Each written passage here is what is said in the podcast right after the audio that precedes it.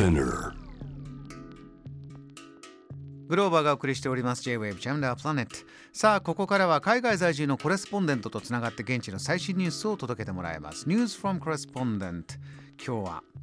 北欧デンマークのコペンハーゲンとつながります。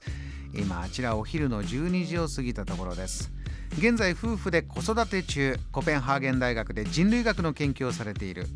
蔦谷匠さんよろしくお願いします。よろしくお願いします。蔦谷さん今日はそちらデンマークでの博物館そして美術館のお話を伺えるということなんですけれどもこの時期ってそちら昼が大変短いというのもね伺ってまして博物館美術館行く機会も多いですか？こういう時は。そうですね。あの1日の日照時間が8時間とかあの明るい日でそれぐらいですので、うんまあ、外にいてもすぐに暗くなっちゃいますのであと寒いですしよく行きます。え大体あの何時ぐらいにもう真っ暗なんです？とですね最近ちょっと日が長くなってきたんですけどそれでも4時ぐらいには暗くなりますね。夕方4時にはもう日本でいう夜の帳が降りてくるこういった感じなんですね。はい。うーんあの博物館美術館っていうのはこうチケット代とか日本と比べるとどうですか？そうですね結構全体的に物価も高いので高めですね。あのうん2倍ぐらいとかそれぐらいな感覚です。そうなんですね。こう蔦谷さんは何かこうリーズナブルにいけるような何かやり方とかご存知です？そうですね。あの、年間パスをですね、結構もうどこも発行してまして、だいたい2、3回行けばもう元が取れてしまうぐらいですので、あの、気に入ったところはそれを買ってよく行ってます。えあの行ってこうこういう楽しみ方がいつもいつも好きという蔦谷さんのスタイルありますか？そうですね。あの、カフェとかレストランも併設されてまして、あの、年パスがあればいつでも行けますので、そう、頑張って展示を見ないで、まあ、展示も見つつ、カフェでゆっくりして、あの、過ごすっていうのが好きです。うんえー年パス年間パスも使って通っているデンマークの博物館美術館蔦谷さんはね、あのー今子育て真っ最中というところでいかがでしょうか、はいこの子供への対応というところは。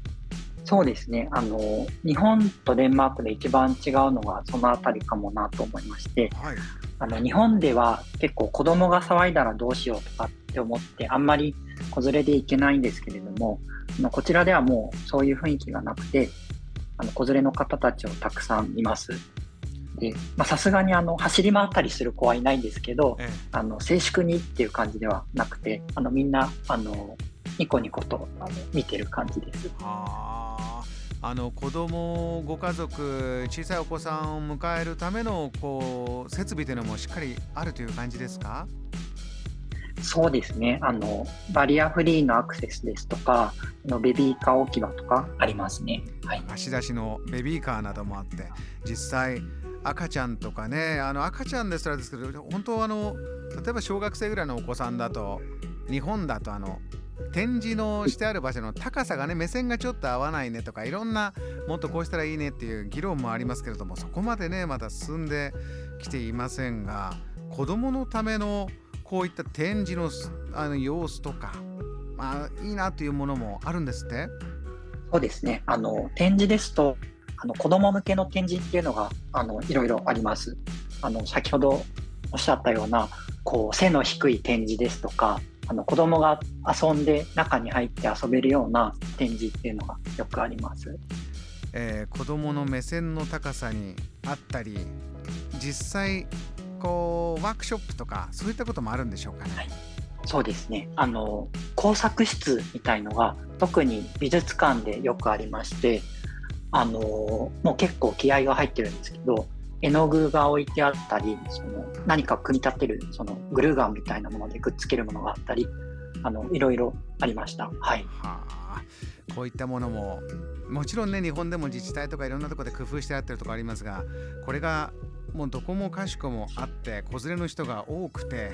えーもうそもそも静粛にというそういった空気じゃもうないんだというえデンマークの美術館博物館こういったところはねあの蔦屋さん小さい頃からたくさん行くとまた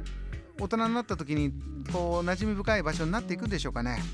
そうですねあのそう思いますやっぱり子供の時からその美術館博物館に来て多分大人になってからも自然と足がみんな向いてあの自分の子供と気がしました、えー、小さい頃から、えー、美術館博物館に馴染んでいくと大きくなっても蔦屋さんどんどんどんどん、えー、自然と足を運ぶようになってこれがデンマークの一つこういったカルチャー文化を作ってる、えー、蔦屋さんお忙しい中お話ありがとうございました。またよろしくお願いします。ありがとうございましたデンマークコペンハーゲンと、えー、つなぎました蔦谷匠さん。途中あの回線の状況で少し声が途切れました、えー、失礼いたしました。JAM The Planet.